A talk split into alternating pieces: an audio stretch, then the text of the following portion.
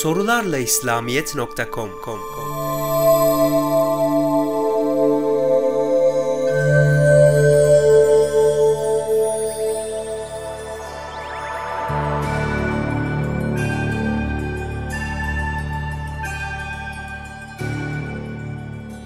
Kabe'nin kıyamete yakın Habeşli köle tarafından yıkılacağına dair hadis var mıdır?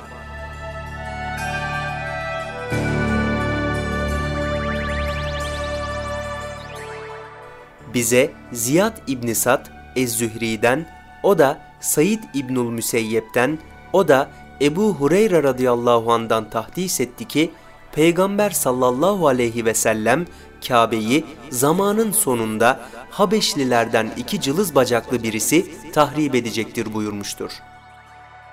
Bana İbnu Ebi Muleyke, ona da İbni Abbas tahdis etti ki, Peygamber sallallahu aleyhi ve sellem Kabe'yi yıkacak olan o apışık, iri ayaklı, koyu, siyah Habeşliyi Kabe'nin duvar taşlarını birer birer koparır halinde görür gibiyim buyurmuştur.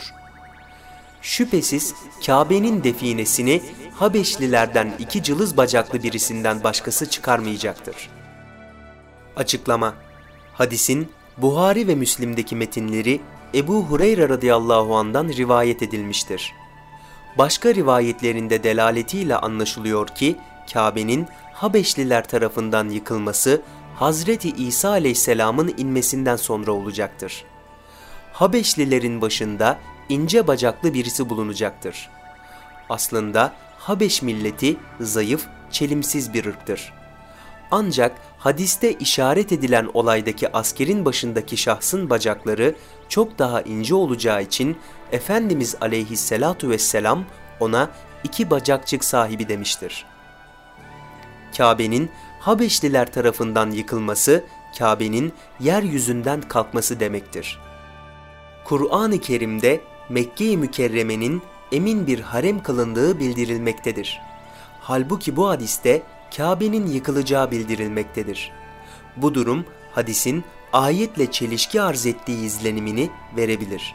Ama aslında bu çelişki söz konusu değildir. Çünkü harem-i şerifin emniyeti dünya harap olup kıyamet yaklaşıncaya kadardır.